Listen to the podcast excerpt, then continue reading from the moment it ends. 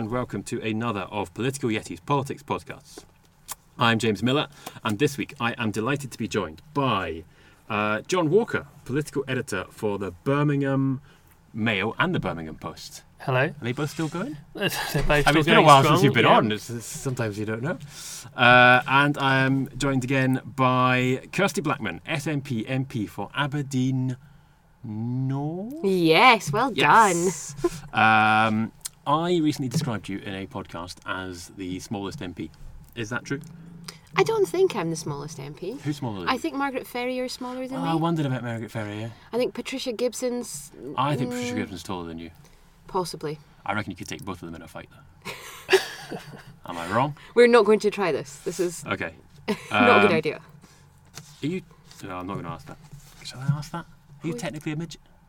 I'm five foot one. Does that make you technically a midget? I, I don't know what There's the like definition a bar of a under midget which is. small people are actually technically midgets. um, but I Nobody's ever called you a midget, so you, you know, no doctor's Well, ever told you you're a midget. No, lots of people have called me a midget, but, no, no doctor, doctor. has. Okay, so fine. Well, we'll go work on the basis that you're not there. Um, I've just put my.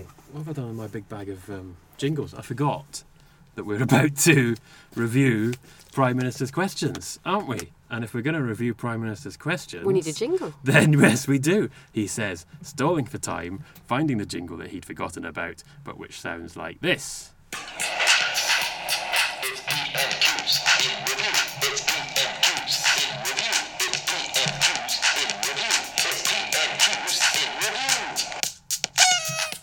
There we go. Styled that out pretty well, hey?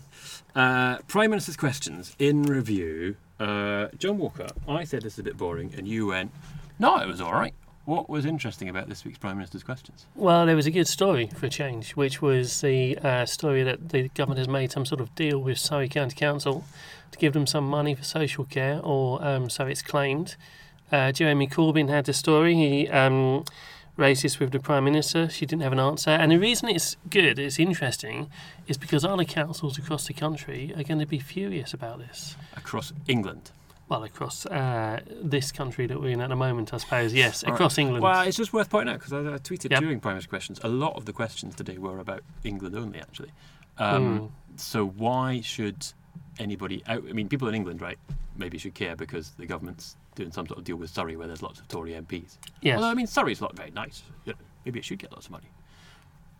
What's that? You can't do a face on radio or Sorry. on audio. You've got, you've got Did you say Surrey's not very nice? Surrey is very nice. It is very nice, yeah. It's lovely, uh, leafy part of London, Greater London, uh, quite wealthy, very Tory. So what's and- the, broad, the broader issue here is Well, the broader issue is the that Tories the are Tories are doing a deal up. with, with their own, with a place that votes Conservative, which is full of Conservative voting type people.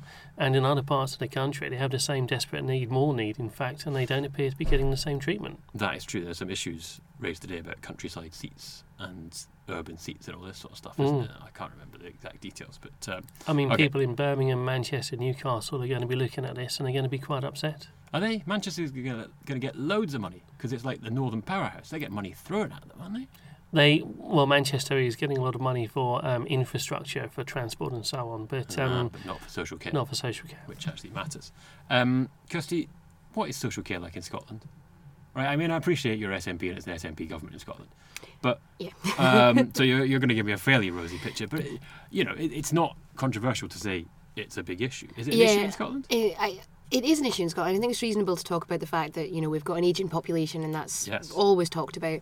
Um, we've got an issue where um, we're struggling to recruit people to the care sector in some in Mm-hmm. some places because. Um, who wants to work in a, in a low paid job where Yes. you're you know working really really hard um, so you know we, in terms of how Scotland's different, we've been doing something to tackle the low pay. So we've increased the, the level of pay that people get for Right. undertaking an adult social care.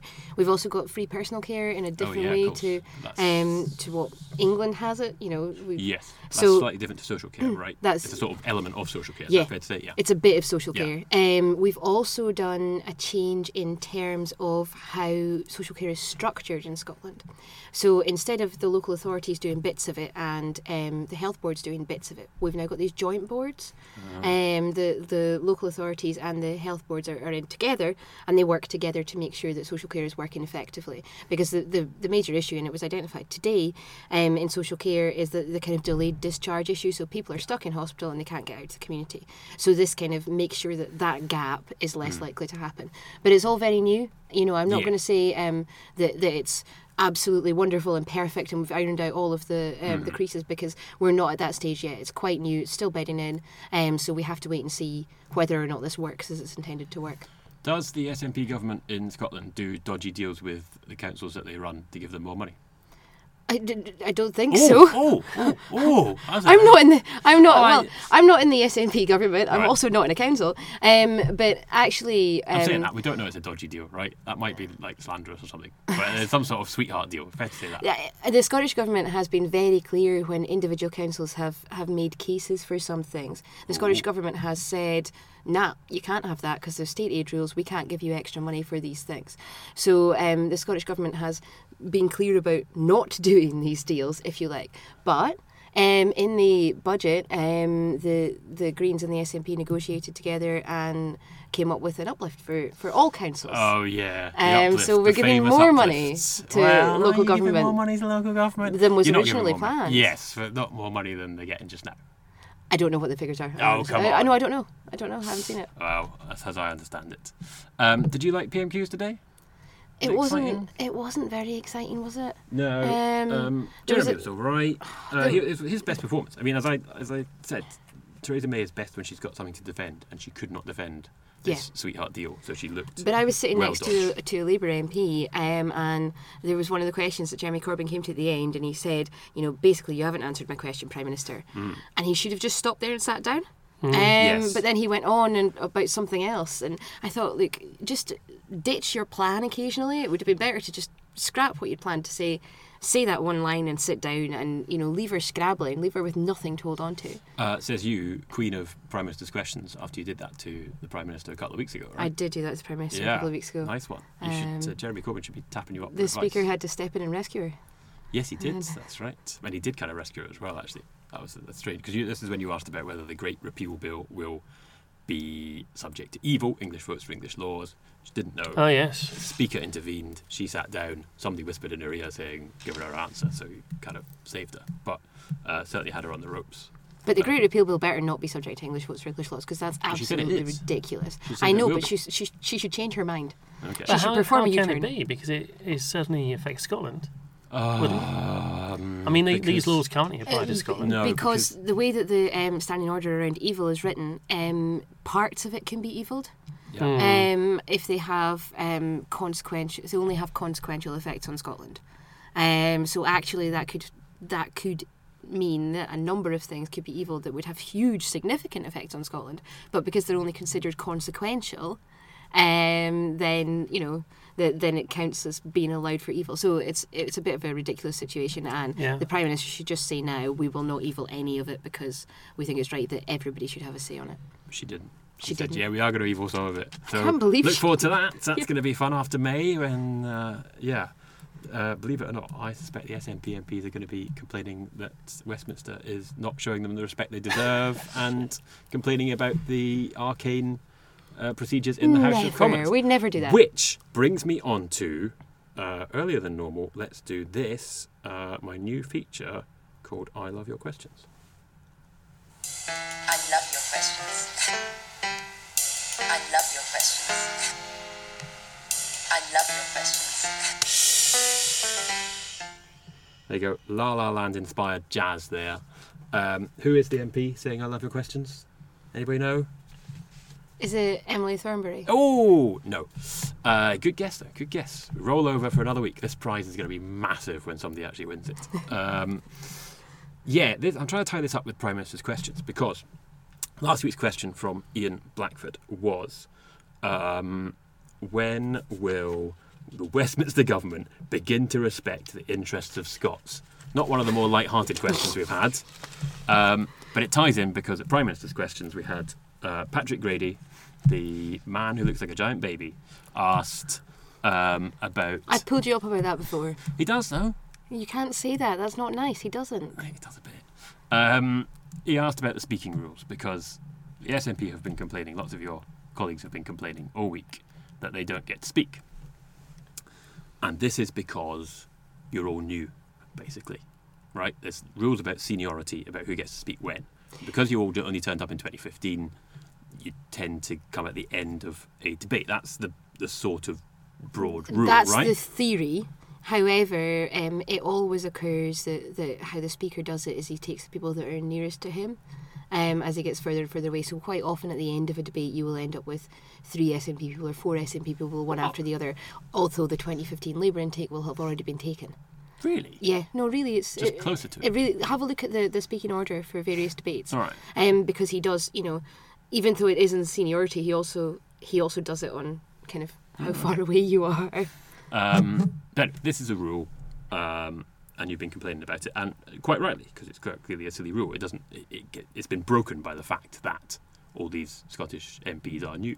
You know, whatever, 50 Mm-hmm. or 56, 59 Scottish MPs. Um, but then Patrick Grady made some massive speech on what last night that went on and on and on and on. And so that kind of didn't you lose the moral high ground at that point?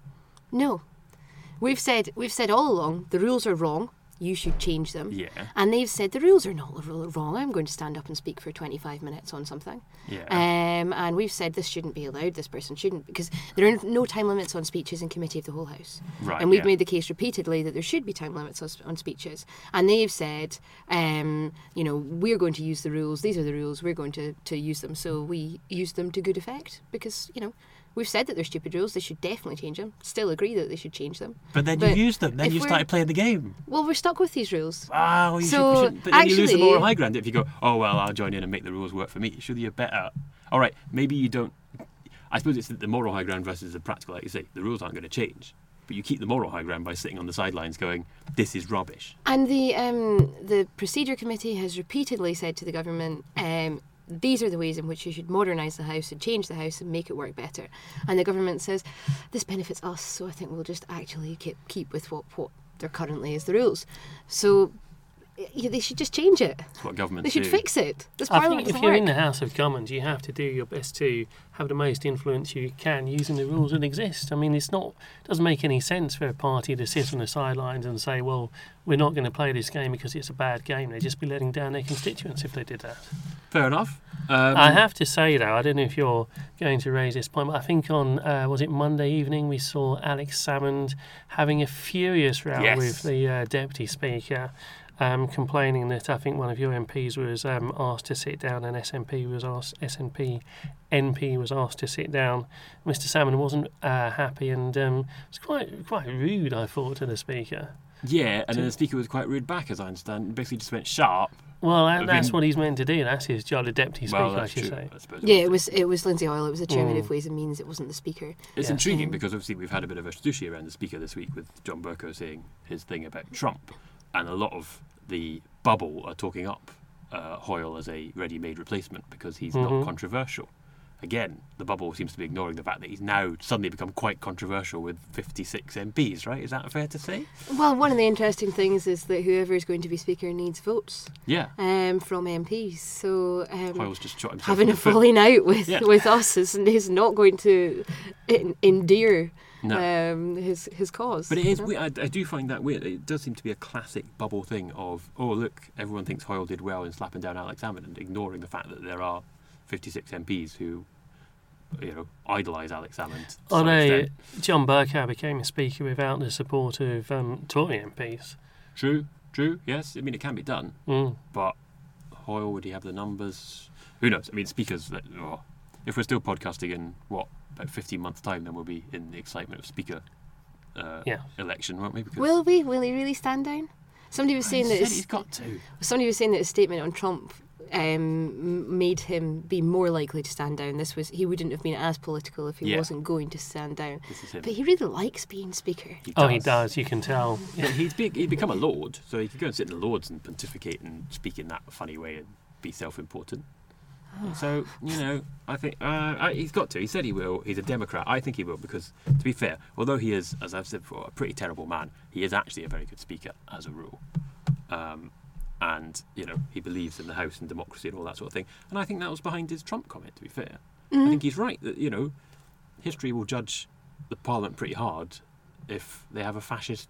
Dis- You know, addressing both houses, and Well, uh, we don't know if Trump's a fascist yet or not. But I'd certainly wait and see. If in a few years' time he turns out he's not a fascist, then have him over. I think that the, the Prime Minister is taking a different approach. He's trying to build up good relationships with Donald Trump, and one might criticise her approach, but that's up to her. It's up to the government of the day. Yeah. And really, I don't think the Speaker should be undermining what the Prime Minister is doing. Well, why in not? terms it's of to do with the Prime Minister. It's all about the Prime Minister. He, the Prime the Minister Parliament has nothing to do with the Prime and her government is responsible for foreign affairs, responsible for our Yes. relationships with foreign countries. Yeah. And the Speaker of the House of Commons should not be trying to undermine what the Prime Minister is doing. But he's not undermining the Prime Minister. He's standing up for Parliament, which is his job. Don't I have to explain democracy to you, John? This is going to be embarrassing. And it's the- separation of powers. The um, the Speaker of the House of Commons, um, his job is to uphold the reputation of Parliament. That is what he genuinely sees as his job. As James said, he's you know he's got his flaws, but actually, in terms of being a speaker, this is the thing that he has put front and centre, and this is what he tries to do. So I think, given the public outcry against Donald Trump coming, I think actually this is totally in line with what you would expect the speaker to do in trying to uphold the reputation of Parliament. There's no part of the Speaker's role that involves supporting the government. That's Well, not, it's that's not certainly not, part of the Speaker's role to undermine the government. And the a, a state a state visit a state visit involves using the institutions of this country, um, partly in an, an attempt to give the visitor a good time, frankly, and meet the Queen if he wants a Yeah. tour of the House of Commons or whatever. And can have never, a there was never any suggestion that Trump would speak at Westminster Hall anyway. It's a Well, completely now. fabricated row. Well, Well, no, there, there never was anyway. I thought he was right because he's killed it off there and then. I mean, once we actually have a date for this state visit, then people are going to go. Well, oh, what is he is going to get what is Westminster or the, not?" what is the That's gone. point of picking a fight with the pre- of humiliating the president of the United States for no reason? No, he wasn't going to speak at Because he's a Westminster Hall scumbag. anyway. That's why you should humiliate him. Well, you know, he's a know, bully, you know, and he's got funny hair. it may it may be that the people of this country agree with that, but they represent they, they get their views across by electing a government to act on their behalf, and the speaker is not not, meant that to be is not part of that government, and is not meant to be part of that process. But Donald Trump can go and speak to the government. Yeah, That's well, he fine. certainly can do that. and he can go in a Um, committee room and speak. I mean, he can do. He can. He can, If he somebody just- wants to have him in, that's fine. He just can't, you know, he just won't be invited to address all of the MPs and all of the peers because Yeah, but the whole the whole thing is just symbolic anyway. But I mean, the symbolism of what's actually happened is that the Speaker of the House of Commons has very publicly humiliated the President of the United States. He's not humiliated him. He says you just can't come here because you're a fascist, which is true. That seems fair. He said because you're a racist and a sexist, which is true. In other ways, I think you're absolutely right to say uh, John Bercow has been a very good speaker in terms of You've- summoning ministers to uh, Mhm. answer questions and make statements. You've been to America. Have I you been somehow infected with Trumpism? Are you a Trumper? Uh, no, I met. Oh, that was, a, that um, was a, a big silence. I I met- think about that. That really shouldn't be a difficult question. I attended a Donald Trump rally and saw him speak and uh, met Did some you? of his supporters, and they are terrifying. Um, were there were there more people at the event than you've ever seen ever before? Was it a bigly crowd? it it was a bigly crowd, and they loved him. They really loved him. Um, but people told me, in all seriousness, that um, Donald Trump was doing God's work, and this was a battle between good and evil. And uh, Mr. Trump, although they conceded Mr. Trump himself may not be perfect, that he was a uh, servant of God and doing God's work and fighting evil on God's behalf. And they were entirely serious. They meant every word. And these were his supporters. These were people who helped to put him in power. Nutters. Nutters, in other words. Um, have you had any dealings with Trump? He hangs around Aberdeenshire. Yeah, his golf course is just you know a bit north of my yours. Who's got, constituency. who's got it? Is it? It's an Alex Salmond's constituency. Oh, God, blimey. Because they used to be friends, didn't they? And then they fell out. Um, right, uh, we, have, we still haven't answered I Love Your Question, which is when will the Westminster Government begin to respect the interests of Scots? What's your answer to that, Kirsty? Well, I think uh, today, um, when Angus Robertson asked the question about, um, you know, trying to get all of the devolved administrations to get some level of agreement on what the Prime Minister's plan was, and the Prime Minister just said, we're, we're in intensifying discussions, is that what yes, she they said? keep going about it's intensifying And, uh, discussion. I don't know what this means. I have no idea. It doesn't mean they're now shouting at each other. They're probably going to sit in a Uh, tiny hot room like this. That's pretty intense. Um, so you know, it's really clear that our views are not going to be taken into account in this. Um, and, you know, things like the Lancaster House speech, the fact that the Prime Minister talked about Spanish fishermen but didn't mention Scottish ones. You know, that's ridiculous. Oh, Um, fish, fish. so- We've got a lot to discuss about fish. I think I think part of it, and I've said this before, I think part of it is that um, politicians down here, a huge number of them, genuinely have no understanding of some of the things that happen in, in Scotland or Wales or Northern Ireland or, or anywhere that's not, you know, um, the southeast of England. Um, and when you try and explain to them how important farming is or fishing is to, to our local communities, you're met with an almost blank look. Well, it's, you know, it's okay because the financial services industry will pay lots of tax and we'll be fine. And that's not actually how things work. Yes. Um, so I think the lack of understanding is really concerning. It's not just kind of a, it's not, and some of it's not an intentional disrespect. there is a feeling that like fishermen are from history. Yes. It's like what people actually go and catch fish. How, how, I thought that died out in the 19th century. There's a lot of people in London that just go, "Well, don't the fish just appear on my plate in my fancy restaurant?" I didn't know people actually had to go and catch them. There's no Yeah, robot for that. Boats, Um, boats go out. Uh, what is your question for, for next week? Do you want to know who next week's guest is? Who's I next can tell you. I, for once, Oh, I can tell you who next week's guest is. This might affect your question. Well, there's probably nobody next week because it's half term. But um, unless John comes round the pub and we do one in the pub, in which case that could affect your question. But probably the next guest will be Kirsten Oswald. Okay. What's your question? Can you ask her what her favourite biscuit is? Yes, I can. Um, That is okay, the that is a good net one. question. Yes, that is the Mumsnet question. That is always a good one. Um, now, you just mentioned people in London don't understand life outside London. We mentioned fish. Let's talk about the big issue of the day, which is people in London don't understand that A, there are people walking around Berwick shooting seagulls for a laugh. Not seagulls, And gulls. B, oh, hang on, we'll come back to that. And B, uh, there are seagulls in Aberdeen that are as big as you There are. ginormous. They are Check this is ginormous. actually- Now, the big shock for you, John, that we've got is this. Yes. There's no such thing as seagulls. No, there are. There are. I've seen them. No, a man has told Kirsty, uh, what's he called? Bird, bird identification or something he's called. Uh, What's his yeah, name? I'm not sure. He's got birds in his Twitter handle. And he told Kirsty Right. there's no such thing as seagulls, right? And I was taking part in a debate yesterday that was entitled Seagulls in Coastal Towns and Cities. I should perhaps have just stood up and said, there is no such thing. And sat down been again. That would have been really, really Should have been funny. called unicorns in coastal towns. It would have been as sensible because I there's no did such thing as talk- them either. At length about the lesser black-backed gull and um, the herring gull. Because Yes. Aberdeen's got 15% of the UK's herring gulls. What is the difference between a herring gull and that other one you just mentioned? Um, the herring gulls are bigger. Are they? yeah, I think so. Are they the big aggressive one? I mean, see, ah, come on, they're all seagulls, right? That guy's nuts. There's such a thing as seagulls, all right? There might be lots of different sorts of seagulls, but they're a thing. I think he's probably technically correct, but everybody knows what you mean when you say seagull. Yeah, bring it, Um, Mr. Bird Identification. If you want to argue about it, then come on my podcast and we'll discuss whether such a seagull. Bring one with you. They can be pretty nasty. I was once um, attacked by seagulls in um, Devon, uh, walking on a cliff, and when they all decide to mob you and swoop down on you, it is actually quite frightening. How many attacked you? Oh, I don't know, five or six. There was quite a lot of them. Why did they attack you? Just for a laugh? No, because I was walk, walking through there. I was just walking on the cliff. I guess, or maybe I walked near one of their nests. I don't know. They just took a dislike to you. Yeah. That's a bit dangerous. They could have didn't driven you off the cliff. Well, I wasn't right on the edge of the cliff, but uh, it was it was quite a frightening experience. When you say quite Don't- frightening, can you put that in context? I mean, Uh, you recently have had a doctor put a laser in your eye. I have, yes. How did that compare to being chased by five seagulls? the the seagulls were much much worse. That's insane. Yeah. Something about a laser in your eye. That's got to Yeah. be worse than a seagull. It's a bit weird. Um, how big are these ginormous seagulls in Aberdeen? Um, I, I've been quoted as saying they're the size of a St. Bernard. Shut Um, up. Shut up. I mean, they're You're going to get tweets about you this. know, People are going to go, you're lying to the press again. exactly. No, you know, the, the seagulls in Aberdeen are big.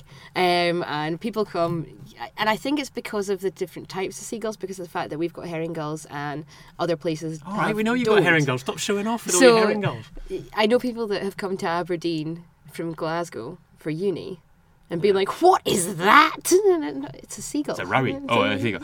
Uh, okay. Um, Most people, most people say, "What is that?" to a rowie until they taste them, and then they. I don't even you know what a rowie is. I've never had a rowie in my life. You never had a rowie. No, it's just a roll with butter in it, isn't it? Basically, it's like That's a, why you got fat seagulls. They're eating all the rowies, aren't they? It's exactly like a croissant, but instead of butter, it's got lard in it. And it's flat. What? Right, so it's not like a croissant at It's exactly like a croissant. It's made in the same way. It's got the same kind of layers of, um, you know, pastry and butter and But it stuff doesn't like that. puff up, But it's not. It's Yeah. not butter. It's lard. It's just fat. Um, the, well, it was for But people. It was because people were going fishing. oh you yeah. see, to bring this in a nice It's like the old Cornish pasties and things like this, sort of, you Yeah. know, the local delicacy. Because it kept. They're reason. also full of salt. They've got a huge amount of salt in them. Brilliant. Um, so they kept. Well done, Aberdeen. Uh, but that sounds like why you've got fat seagulls. Um, yeah, I think probably the outdoor eating doesn't Yeah, help. they too many rowies. What's the local delicacy in Birmingham? John? Baltis. Yeah, like you know, I don't. Well, I I was about to sound like a Brexiteer. What there, are they? But like, A balti is a is a curry cooked in a sort of metal dish. Um, and if you go to Birmingham, but that there's I, a I don't chance. want to sound all Brexiteer, but that is not traditional because you know clearly It is a traditional Indian Birmingham community dish. and all the rest of it have only been in. You don't get more. You don't get years or more Birmingham uh, Indians and uh, Well, know you don't these Kashmiri people. Was was um, tikka masala not invented in Glasgow? So. Well, there's lots of places claim that, don't they? There's, there's, Yeah, yeah. but Glasgow's obviously right You're, what are you doing? You're from Aberdeen. Why are you different? Why are you stand up for Glasgow? because They've Aberdeen's got never tiny claimed. pigeon, tiny, tiny pigeon seagull things. You know, you should be flagging them up. If you go to a Birmingham curry house, they will tell you that the balti was invented in Baltistan. But I'm pretty sure that place doesn't exist. Baltistan is a, a road I- somewhere in Birmingham. Yeah, I think it's made up by the local uh, curry house owners, and it was invented in Sparkbrook. Um, you don't have any seagulls in, in Birmingham, do you? I think there are. Really? There's no sea. What's wrong with them? No, you, well, you get seagulls everywhere now, um, and you have all sorts. You have canals. You don't I get think they live seagulls anyway because there's no such thing. Um, Mm. do you remember? I just have to raise this. Do you remember when we went to see the Prime Minister and we all sat around the cabinet table and our colleague Graham Demianyk, then of the Western Morning News, covering Yes. Cornwall, had his one question with the Prime Minister and he said, You ever had an issue with seagulls? You got a good story. He did get a good story out of it. It's still Yeah. living on. It's still appearing in this week's coverage, bizarrely. But uh, yeah, is this we should declare war on seagulls? We should Yeah. have a big conversation about yes, seagulls. exactly. It Yeah. was, like, Was that- we that's all asked proper, sensible questions, and all our whatever story we got out of that meeting has long died with you know tomorrow's chip papers. But we were all talking yesterday But about the the, Prime Minister's thing. declaration about seagulls. It's amazing. that was uh, David Cameron, the Prime Minister, I should point Yes. out, not the current one. I don't know if she's had any issues with seagulls. If you ever get to sit around the cabinet table with her, you know what to ask, John. all Right. Absolutely. Right. Um, well, uh, I will say on that seagull note, uh, the bombshell that there is no such thing as seagulls. Uh, I will say thank you to my guests, uh, Kirsty Blackman and John Walker. Um, and I will say, like I said, I don't think it'll be a podcast next week because it's half term. Um, well, if you want to come down to London, you can come on again. Or No, if you know really anybody okay. interesting that's kicking around next week, I don't know. Maybe I'll just interview my children or something because it's half term. Um, uh, after that, we should be looking at Kirsten Oswald and her uh, biscuit knowledge. Uh, so there's something to look forward to. In the meantime, if you want to get in touch, I am at Political Yeti on Twitter. I am politicalyeti at gmail.com on the email. Please get in touch if you want to discuss the uh, existence or otherwise of seagulls, favourite biscuits, or if you want to give me money to sponsor this. Uh, otherwise, thanks for listening and goodbye.